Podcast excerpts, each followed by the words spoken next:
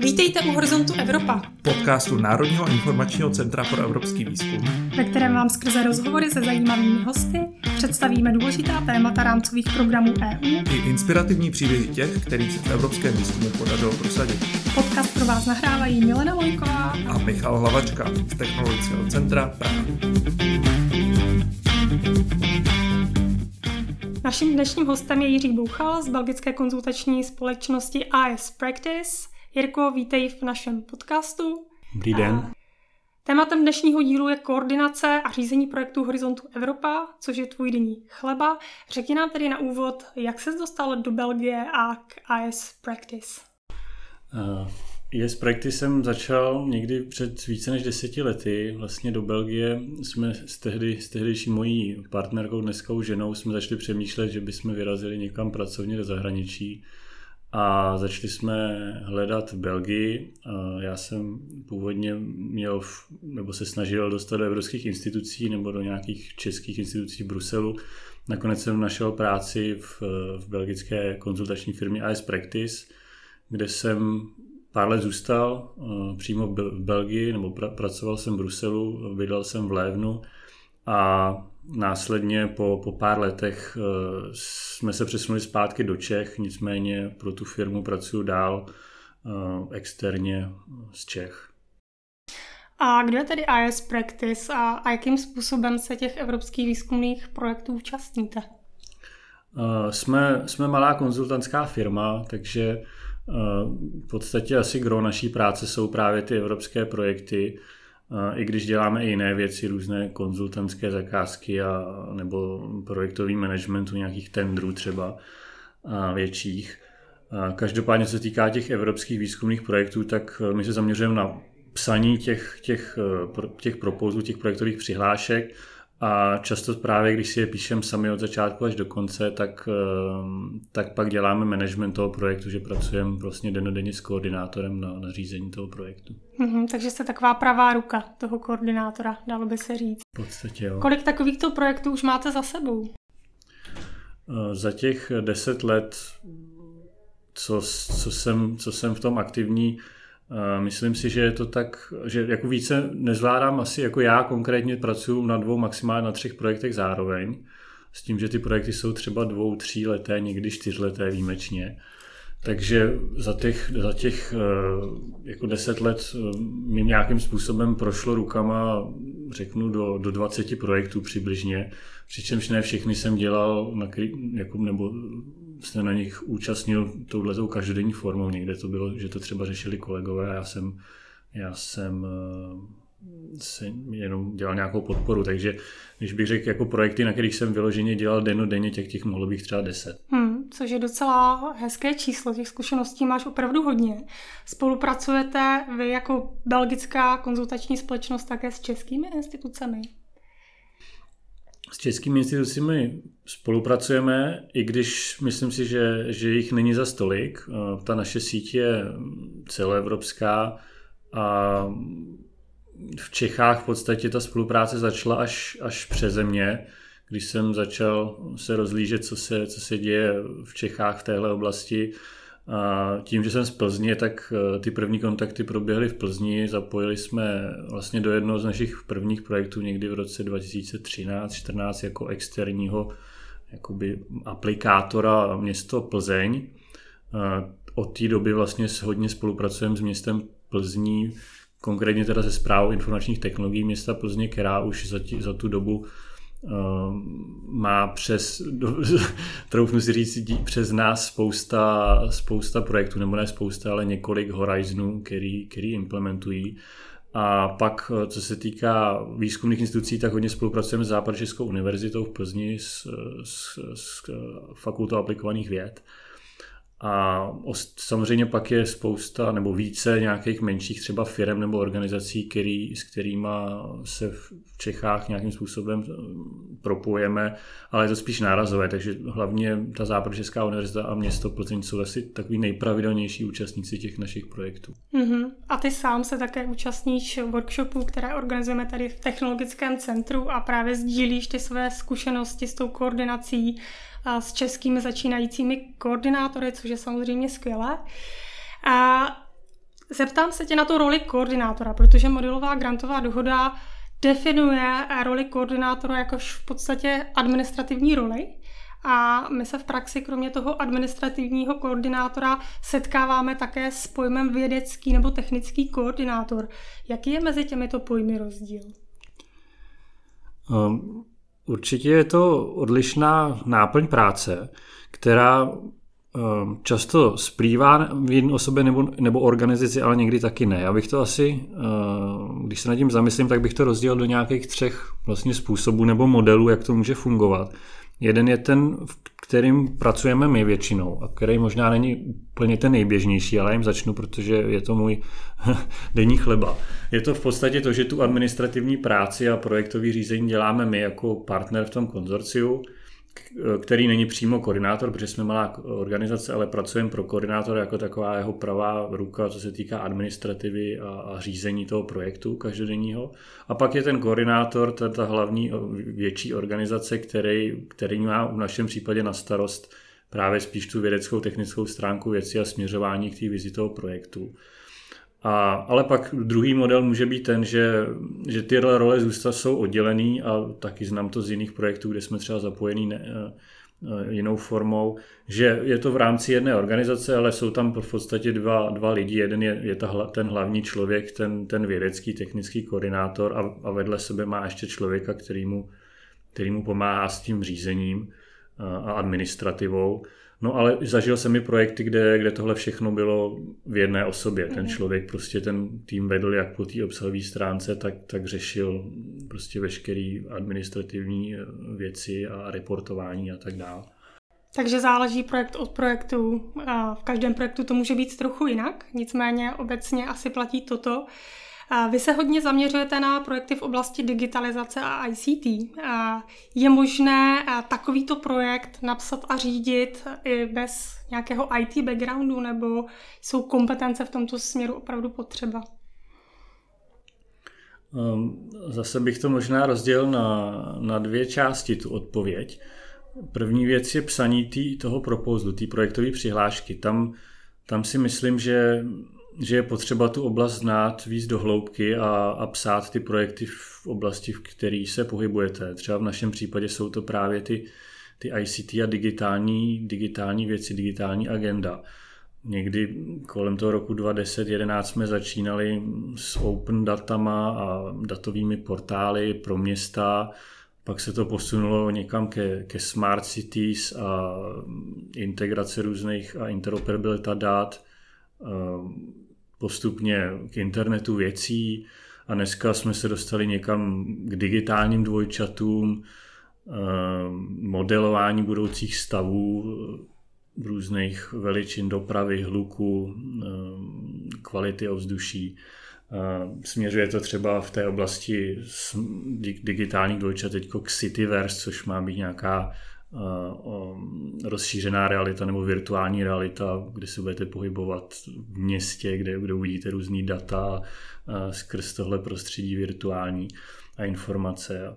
Takže vyvíjí se to a určitě na to psaní těch, těch propouzlů je užitečný tohle znát, znát ty agendy, které se toho týkají, protože to se samozřejmě mění nejenom na evropské úrovni, ale i jiný mezinárodní Eh, trendy a jiné organizace, co standardy a tak dále. Takže, takže v té roli toho, v té oblasti toho psaní propouzu bych řekl, že to určitě je potřeba.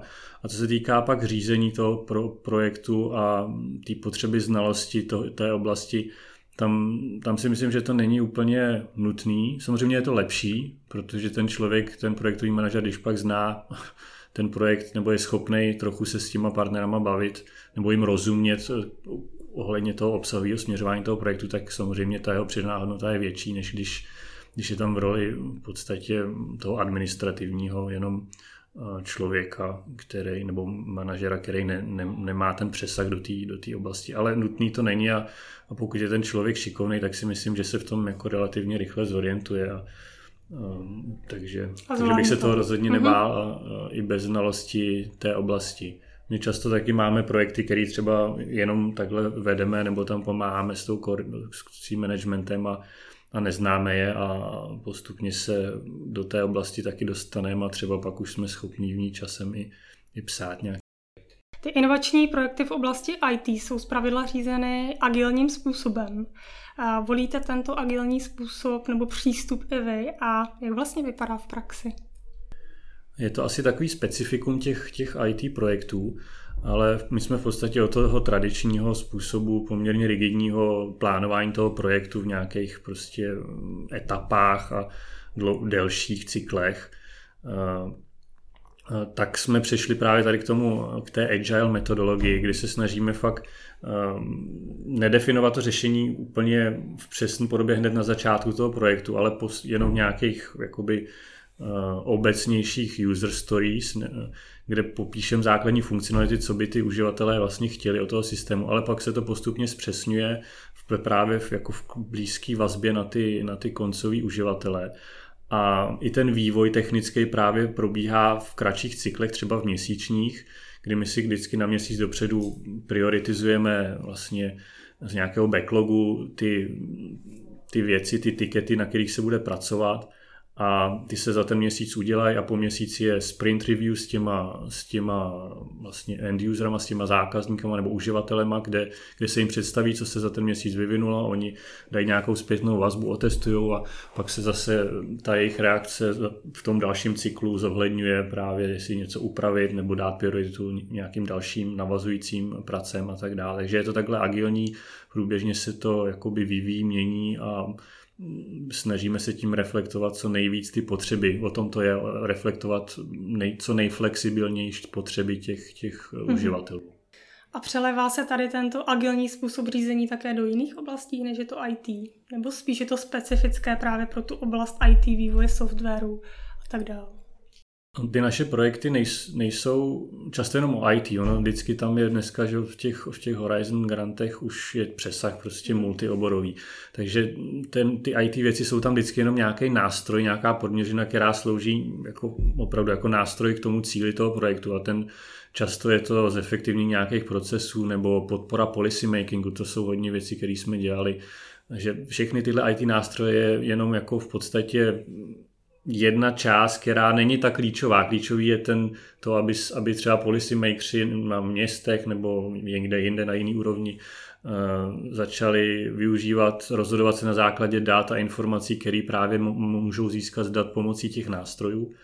A takže se snažíme tenhle ten princip toho, řeknu, agilního vedení toho projektu, on samozřejmě se promítne pak do celého toho projektu. I když prostě pracuje v měsíčních cyklech, co se týká vývoje software, tak pak ve stejných cyklech vlastně se to testuje a ty, ty třeba ty města, pokud se bavím o, tom, o tomhle případu, pak, eh, pak to ověřují nebo testují to řešení taky takhle flexibilně a, a komunikují s tím vývojářským týmem. Takže asi bych řekl, že se to přesouvá do celého projektu a i my ten management v podstatě vedeme pak v měsíčních cyklech máme nějaký měsíční jakoby management schůzky a, a takže bych mm-hmm. řekl, že, že celkově ten projekt je pak řízený takhle agilně, když už se k tomuhle eh, způsobu rozhodneme.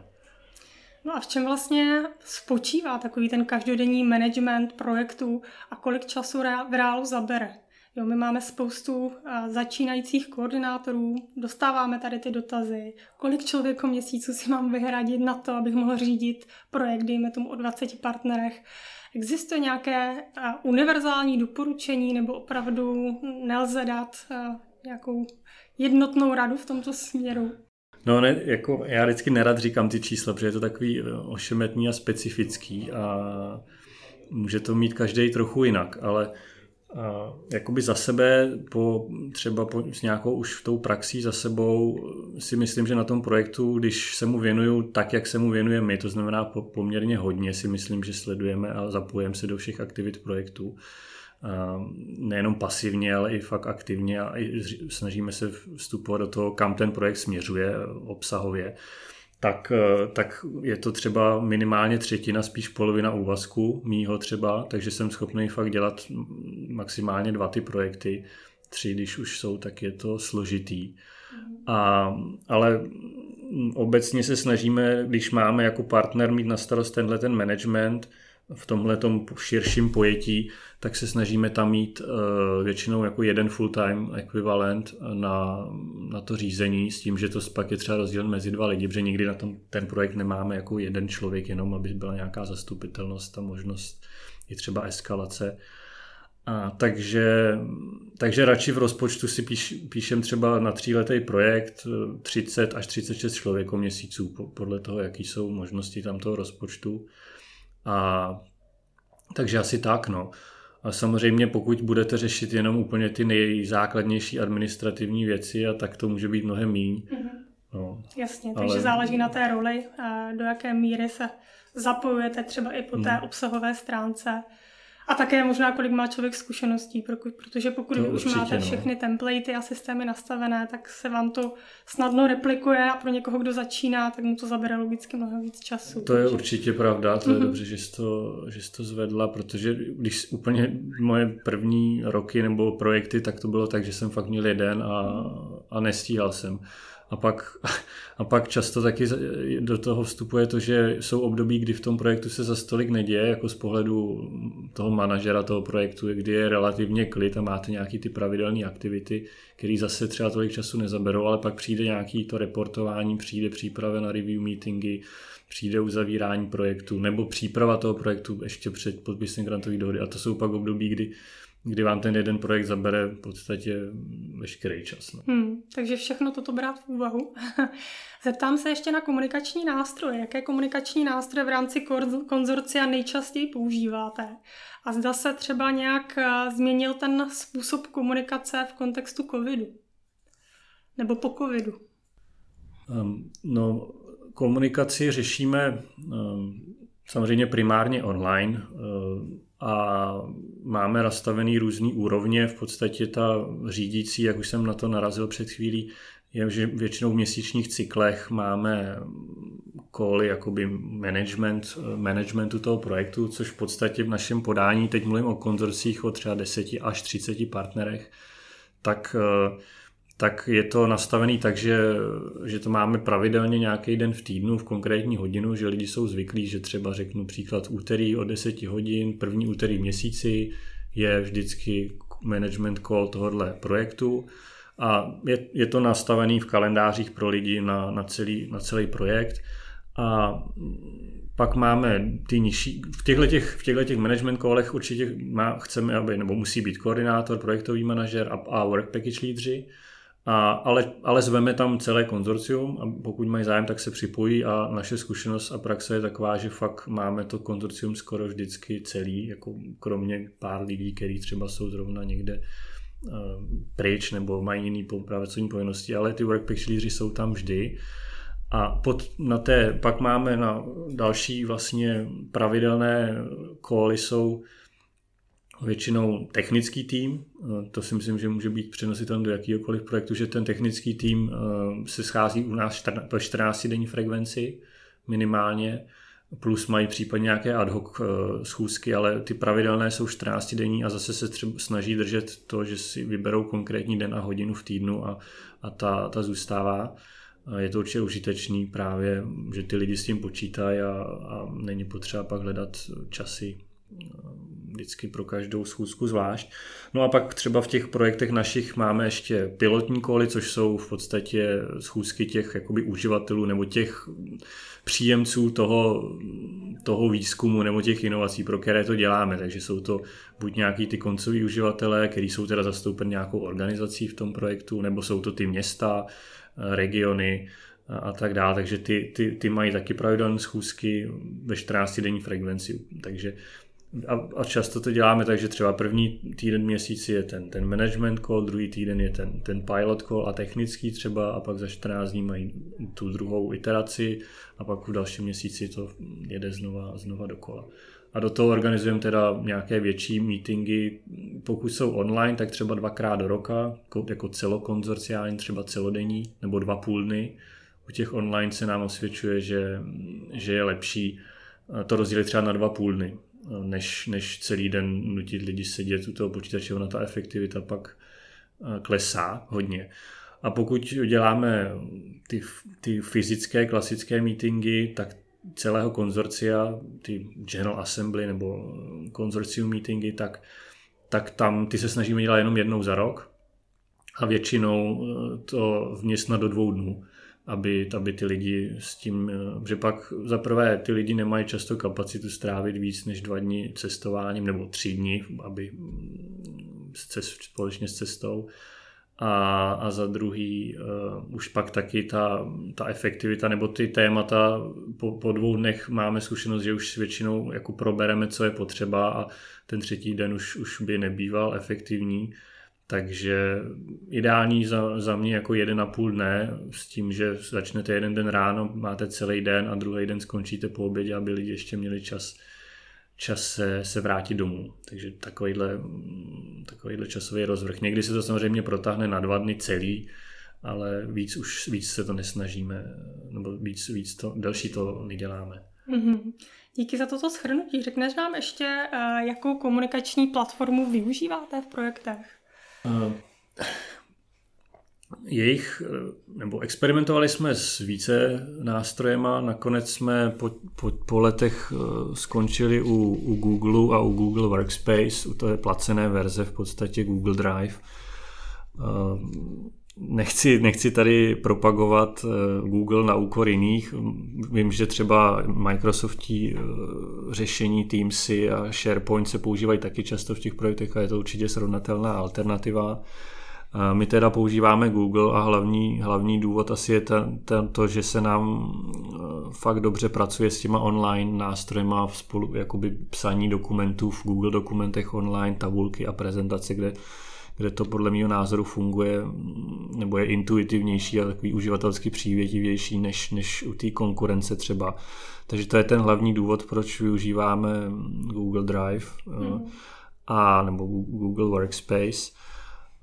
Potom i třeba jsem teď v projektu, kde, kde se používá Basecamp, eh, což je platforma taky zajímavá, která integruje projektový management, hlídání nějakých tasků, deadlineů s kalendářem, s úložištěm, mailing listama a tak dále.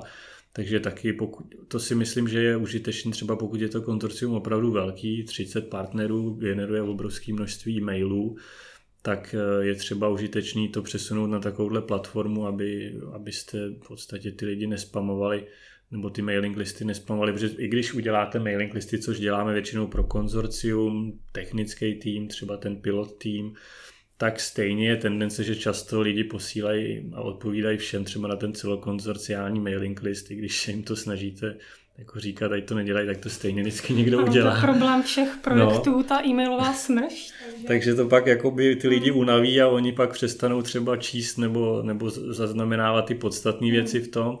Takže pak je třeba i užít ten Basecamp se mi v tomhle i líbí, že si tam nastavíte, že třeba jednou za den dostanete nějaké jenom mailový schrnutí všech konverzací a, a tásků a, a událostí, které v tom projektu byly a, a vy si můžete podívat, rozkliknout si to, to co se vás týká prostě. No.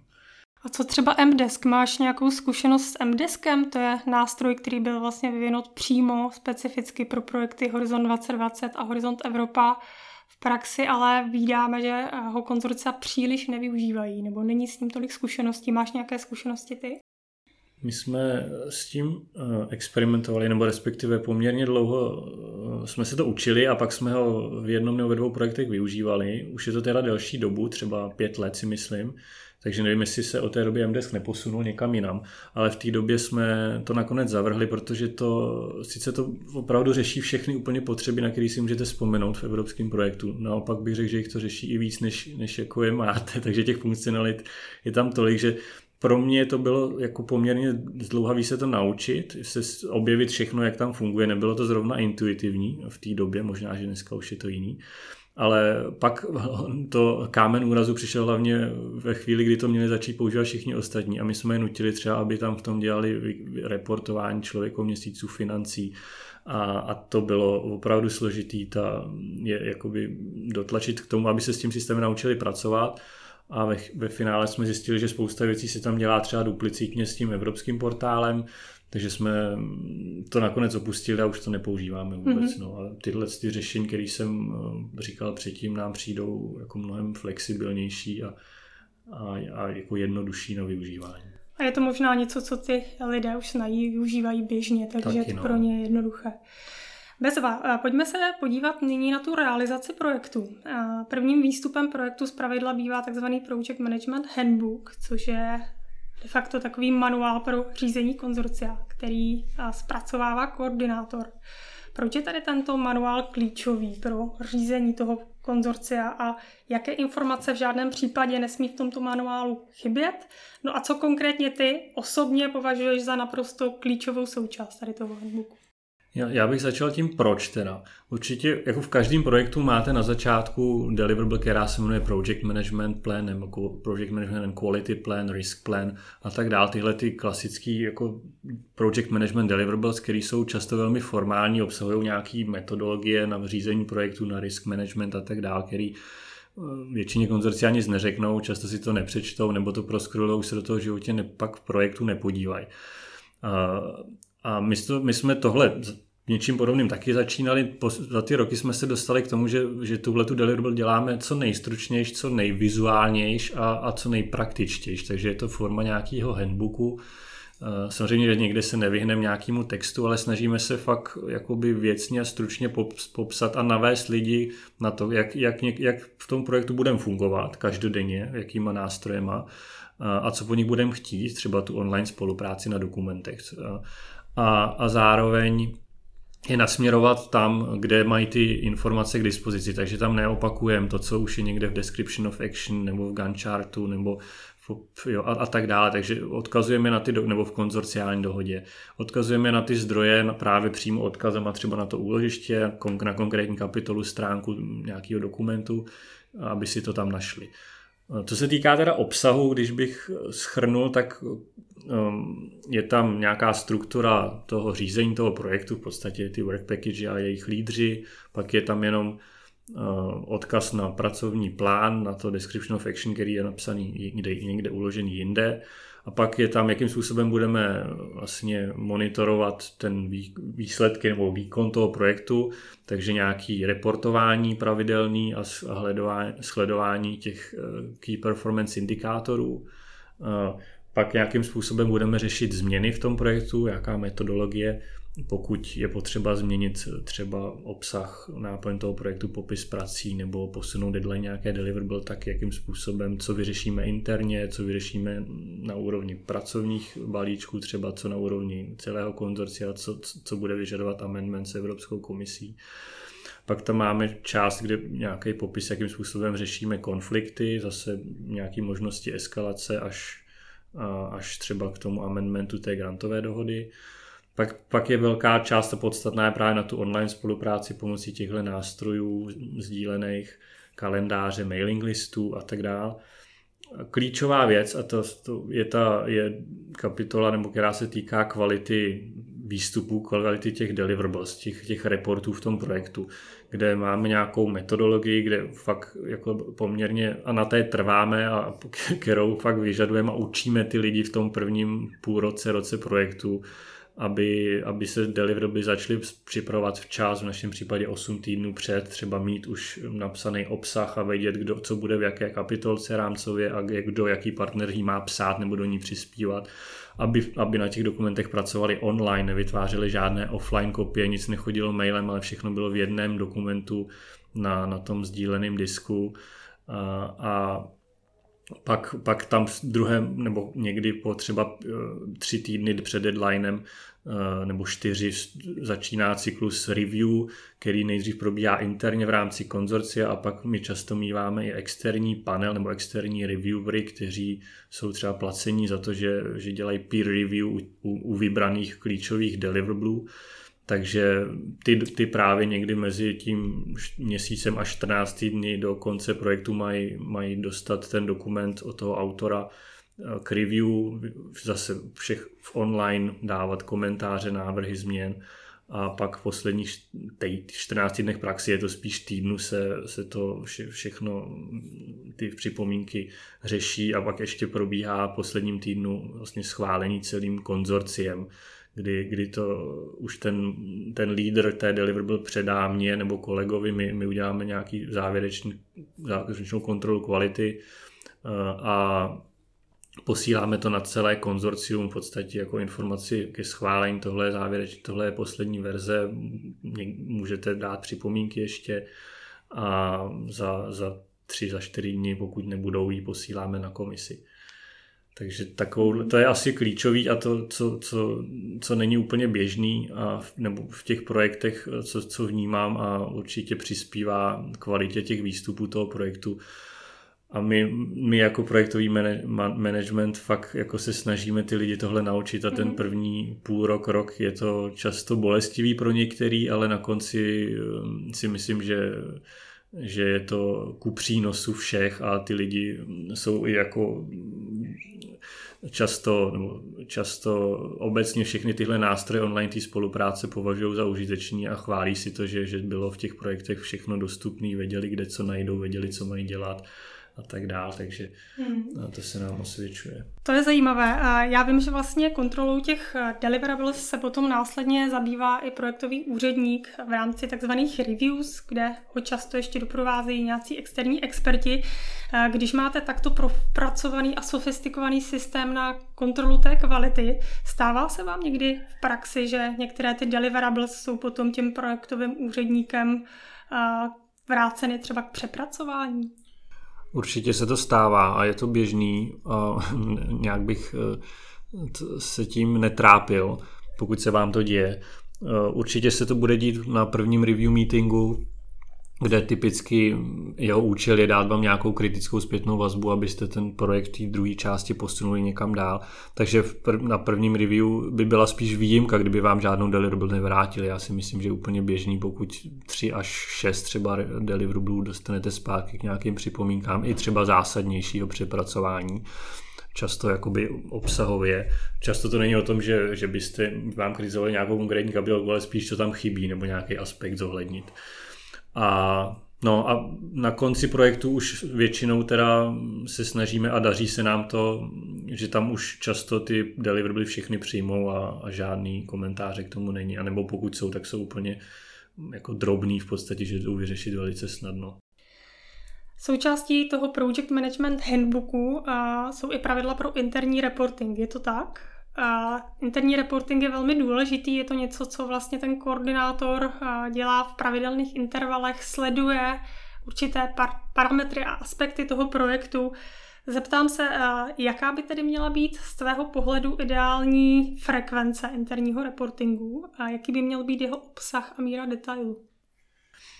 Co se týká té frekvence, tak eh, já budeme se bavit o tom interním, to znamená, my třeba každý, po roce a po, tři, po dvou letech můžete mít eh, jako oficiální reporting vůči Evropské komisi, eh, který obsahuje všechno, co ty interní a často i něco navíc. A v těch interních reportech, který my se právě snažíme dávat do toho mezidobí těch oficiálních, tak, tak většinou první věc, kterou jakoby se ptáme nebo chceme reportovat, jsou, je obsah, prostě po, postup práce na, na jednotlivých táscích v jednotlivých work packagech. A pak případně, pokud e, třeba máme dvouletý období mezi těma oficiálníma review, tak třeba potom v tom, po tom roce uprostřed se eh, si necháme eh, reportovat i člověko měsíce, aby jsme měli jako management přehled o tom, jak si to konzorcium stojí, co se týká využití těch, těch zdrojů. A třetí věc, kterou můžete chtít si takhle interně nechat reportovat, jsou finance, vlastně kolik peněz se utratilo, ale to my, na, my z naší praxe už často neděláme, nebo téměř nikdy neděláme, protože je to obrovská administrativa s tím spojená, nejenom na naší straně, i na straně těch partnerů, protože do toho se musí zapojit veškerý mzdový oddělení a tak dál.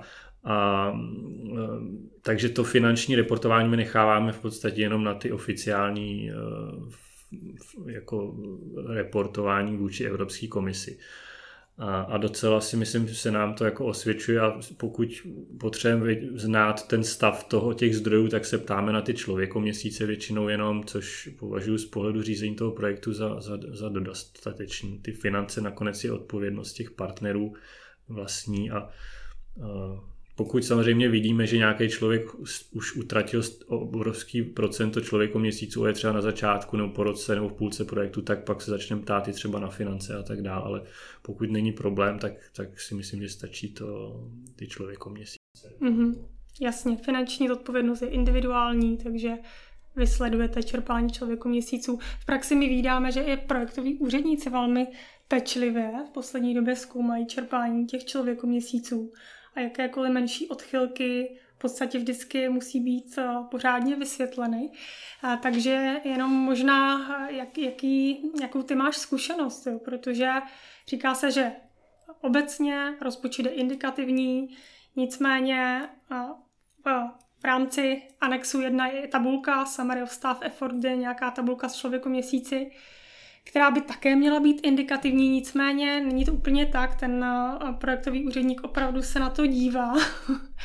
Takže jenom eh, na to, eh, na to upozorňuji, protože to v praxi řešíme velmi často, že to nesedí potom a že je třeba tendence čerpat víc člověku měsíců, než bylo naplánováno, což potom může být problematické. No, skoro než tendence, tak bych řekl skoro pravidlo, protože všichni si, když se dělá ten, ten rozpočet při tom propouzlu, tak je vždycky třeba polo, u poloviny partnerů se stane to, že, že to nadsadí, mm-hmm. tu, člo, tu, tu sazbu za ten člověk o měsíc, ten náklad a pak pracují za míň a, a pak samozřejmě, aby utratili rozpočet, tak potřebují na, nafouknout ty člověko měsíce, tak, eh, takže jako je, stává se to fakt třetina až polovina konzorcia tenhle problém vždycky má. Mm-hmm. A teď, jak říkáš, v posledním roce nebo půl roce Evropská komise začala ptát, myslím si, že když je to o víc než 20% ta odchylka, že 15-20 výdan. Mm-hmm.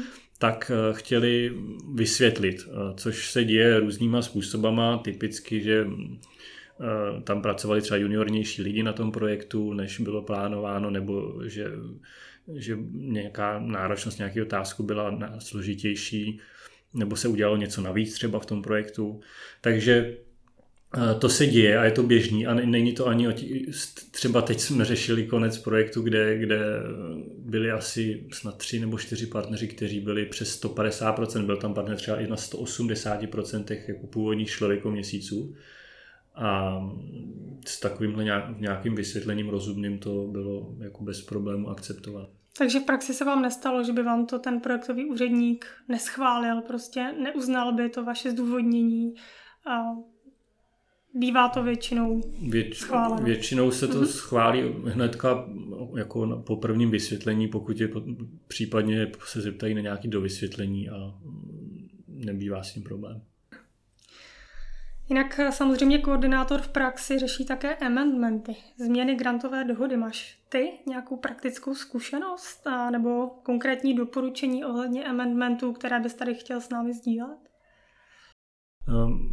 Určitě asi nejčastější amendment, který řešíme, jsou nějaké přesuny peněz třeba mezi více partnery, který děláme radši třeba amendmentem, pokud je to víc peněz a je tam zapojeno hodně partnerů, nebo často jsme řešili přesun třeba z osobních nákladů do subkontraktů, kde, kde to u nějakých organizací bylo potřeba, protože tu, tu práci dělali skrz subkontraktory, i když v podstatě to byli zaměstnanci, ale z pohledu té, té grantové dohody to byl subkontrakt, protože to byli externisty, kteří ale pracovali dlouhodobě pro tu organizaci. Tak to je asi, to, to řešíme poměrně mhm. často.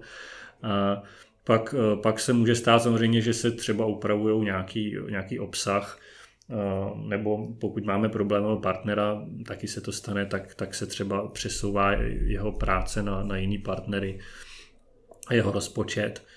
E, ale obecně asi doporučení k tomu bych řekl, určitě jakýkoliv problém takovýhle konzultujte dopředu s vaším projektovým úředníkem, eh, proberte to s ním a hlavně eh, nechoďte za ním jenom s tím problémem, ale už s tím, jak ho budete řešit. On, on samozřejmě vám rád pomůže, ale nechce, má těch projektů na starost obrovské množství, takže pokud za ním přijdete, mám tenhle problém, potřebuji ho vyřešit a mám tady ty dvě varianty nebo tři, ale chtěl, chtěl bych to řešit touhle primární, tou první, tak naše zkušenost je, že oni jsou střícní a schvál, jako ne, není s tím většinou problém, naopak se snaží vám pomoct najít cestu, aby, aby to prošlo i třeba u financial officera, a, ale určitě předjednat a přijít za ním s řešením. Mm-hmm, to nenechat to na něj. no. A ty jsi tady nasínil ty problémové partnery, tak eh, jak tady tyto partnery zvládnou v tom konzorciu? Protože já předpokládám, že vždycky se najde nějaký partner, který je problémový. tak vždycky se najdou partneři, kteří jsou jako aktivnější a, a pak kteří, jsou míň aktivní. A pak se stane i, že některý je opravdu jako problémový a je potřeba to nějak řešit. Není to asi pravidlo, že by to bylo v každém projektu, ale třeba jednou za dva, za tři projekty se to určitě stane, že máte partnera, který ho potřebujete nějakým způsobem uh, uřídit. Uh, my se snažíme tomu předcházet tím, že opravdu ten projekt jakoby řídíme, držíme pevně v rukou a sledujeme no denně, takže víme, co se kde děje a jakýkoliv potenciální problém jsme schopni jako identifikovat relativně brzo a předcházet mu. Nicméně stejně pak dochází třeba k nějakým eskalacím. Začínáme vždycky tím, že to eskalujeme u toho partnera jako na vedení té organizace a u koordinátora samozřejmě na, na straně projektu. Pokud to, to nepomůže, většinou pomůže. Pokud nepomůže, tak, tak se začne řešit nějaký jiný scénáře typu, že se jim sáhne na peníze, peníze se přesunou někomu jinému, který udělá jeho tásky, nebo se koupí třeba to řešení úplně externě u nějakého subkontraktora. A to je většinou páka, která na ty partnery funguje, protože když jim pohrozíte, že Eh, že budete jim odebírat peníze a tak, tak se snaží eh, to vyřešit, ten problém. A poslední jako úroveň, kam to eskalujeme pak na Evropskou komisi, na, na toho našeho úředníka, což používáme to, samozřejmě zvažujeme vždycky pro a proti, jestli má smysl se jakoby, jestli tyhle věci říkat otevřeně nebo ne, ale naše zkušenost je, že je lepší to říkat otevřeně, protože je to zase dobrá pak i páka na toho partnera, když už to řešíte na úrovni projektové úředníka na komisi a ty partneři se pak snaží, snaží fungovat. A pokud ne, tak, tak pak jsou ty scénáře, na který jsem už narazil, že třeba přijdeme za, s amendmentem, že chceme část tásku toho partnera přesunout na jiné partnery v konzorciu nebo něco, něco nebo nahradit nějakým subkontraktorem nebo i případně jiným partnerem, ale to se stává relativně málo často v našem případě. Mm-hmm, takže určitě nenechat nic vyšumět, všechno komunikovat, sledovat, monitorovat a tím můžete předcházet tomu, že se stane nějaká katastrofa, protože dost často vydáme právě ten scénář, že se něco nechává uh, vyšumět a potom to no, končí špatně. Tak to je určitě špatně, no.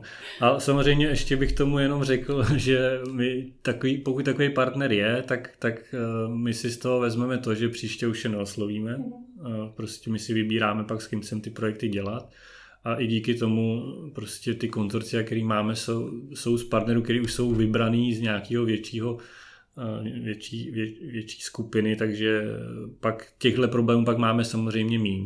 Pokud jdete do konzorcia, kde vůbec nikoho neznáte, tak to riziko je mnohem větší, než když si ho vstavíte a vybíráte si partnery, s kterými se vám prostě dobře spolupracovalo dřív. Jasně, takže blacklist máte také, ice practice. A co je na té práci koordinátora vlastně nejtěžší z tvého pohledu?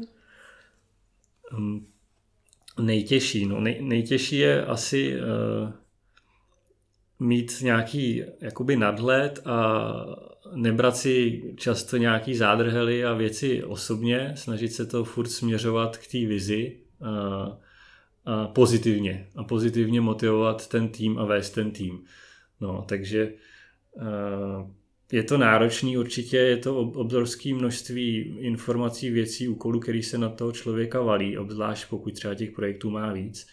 Takže nenechat se tím zavalit, eh, vyhořet a mm, s tím souvisí schopnost dobře vést ten tým a schopnost delegovat si myslím na, na kolegy a nechat tu odpovědnost na těch, kteří mají mít v tom projektu, na těch workplace lídrech, lídrech třeba a nevněšovat se zase úplně do těch denodenních aktivit, který, do kterých nemusí. Takže to, aby, aby právě se ten člověk v tom pak jako neutopil a, a ne, pro pro, prostě, pro, ty, pro ty jednotlivé detaily pak neměl ten nadhled a tu vizi. Mm-hmm. No. no a která součást té práce tě baví nejvíc? Mě určitě baví uh, ta práce s těma lidma v tom mezinárodním prostředí, to je takový, si myslím, obohacující, i když covidu to třeba bylo méně obohacující, ale mm. uh, i to, že a ty cesty třeba se obecně omezují, ale určitě, když ty lidi poznáte někde na nějakém kick-off meetingu osobně třeba na začátku a pak s nimi už spolupracujete online, tak, tak už je nějakým způsobem znáte a je to, je to docela fajn. A tak to je ta, řeknu, stránka věci, co se týká komunikace a lidí. A pak je to ta, ta věc, co se týká obsahu, že furt vlastně vymýšlíte a tvoříte něco, něco jiného, nějaký inovace, snaží se se to posouvat někam dál, co by se dalo udělat, sledujete nové věci, nové projekty, nové trendy, takže to mi, to mi na tom taky baví, že to je pořád v podstatě něco trochu jiného. Super. Kreativita je potřeba v práci. Kdy si myslíš, že je ten moment, kdy je instituce připravená projekt koordinovat? Kdy si může říct, ano, já do toho jdu, budu koordinátor?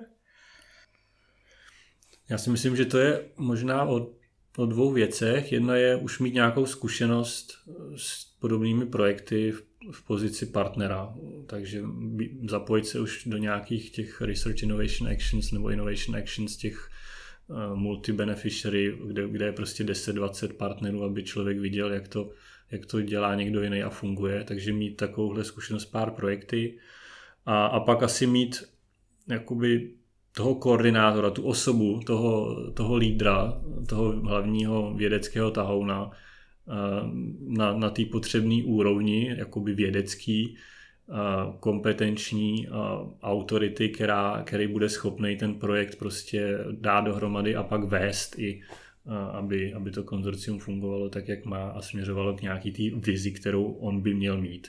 Takže myslím si, že i tohle je poměrně důležitý, aby ten, ten výzkumný tým, nebo který to dává dohromady třeba, aby ten, ten koordinátor nebo ten klíčový vědecký pracovník měl, měl tuhle kompetenci vést a měl tu vizi. Mm-hmm. A kdybys měl vypíchnout třeba jeden, dva benefity pro tu instituci, která bude koordinovat, které by to byly? Myslím si, že benefit je určitě nějaká prestiž s tím spojená, nebo už samozřejmě se na vás každý pak dívá jinak, když jste koordinoval projekty, než když jste měl jenom jeden projekt nebo pár jako běžný partner. Takže nějaká presti s tím spojená a určitě to pomůže kvalitě toho týmu, těch lidí, kteří na tom projektu dělají, zase se to pracoviště prostě, který ten projekt vede, rozvíjí a posouvá dál, ty jejich kompetence rostou, takže to si myslím, že je určitě taky velký benefit. A další benefit je možná ten, že, že ve chvíli, kdy jste v roli toho koordinátora, píšete si ten projekt, pak ho vedete, tak máte možnost úplně nejvíc ovlivňovat ten směr toho výzkumu, to, kam se to prostě bude posouvat ty inovace. A děláte to v podstatě, co jste si vybral vy a kam, kam chcete, aby to šlo, takže nejste tam, neděláte to v podstatě pro někoho nějaký, nějaký element do nějaký vize někoho jiného, ale stavíte si vlastní svoji vizi, kterou vaše organizace nebo pracoviště prostě vytváří. Takže to si myslím, že je taky zajímavý benefit být v tom, v tom řídícím sedle. Mm-hmm. Já myslím, že české instituce už si toto začínají čím dál více uvědomovat a my sledujeme, že počet českých koordinátorů narůstá. Takže možná otázka na závěr. Pokud bys měl dát začínajícímu koordinátorovi jednu jedinou radu, jaká rada by to byla? Um, asi, asi bych uh, radil nebát se toho a zkusit to. Ve chvíli, kdy máte nějakou už zkušenost s těmi granty v pozici partnera a věříte si, že po obsahové stránce ten váš výzkum a nápad je dostatečně kvalitní a, tak, a máte i třeba nápady na nějaký partnery, tak se toho nebát a zač, začít dávat to konzorcium dohromady, zkusit to a ono se to pak nabalí to konzorcium a, a ve chvíli, kdy už se tenhle vlak vám rozjede, tak už, tak už bude pokračovat pak dál. Ano, jak říká jeden kolega, jump in and then calibrate. Takže jděte do toho. To je skvělé povzbuzení navza- nakonec. My ti moc krát děkujeme za dnešní rozhovor a, a i za to, že jsi ochotný s námi sdílet svoje zkušenosti a know-how. A těším se na viděnou na některém z dalších workshopů v Technologickém centru. Ahoj! Děkuji za pozvání a přeju hodně úspěšných projektů, ať už jako partneři nebo koordinátoři v Čechách.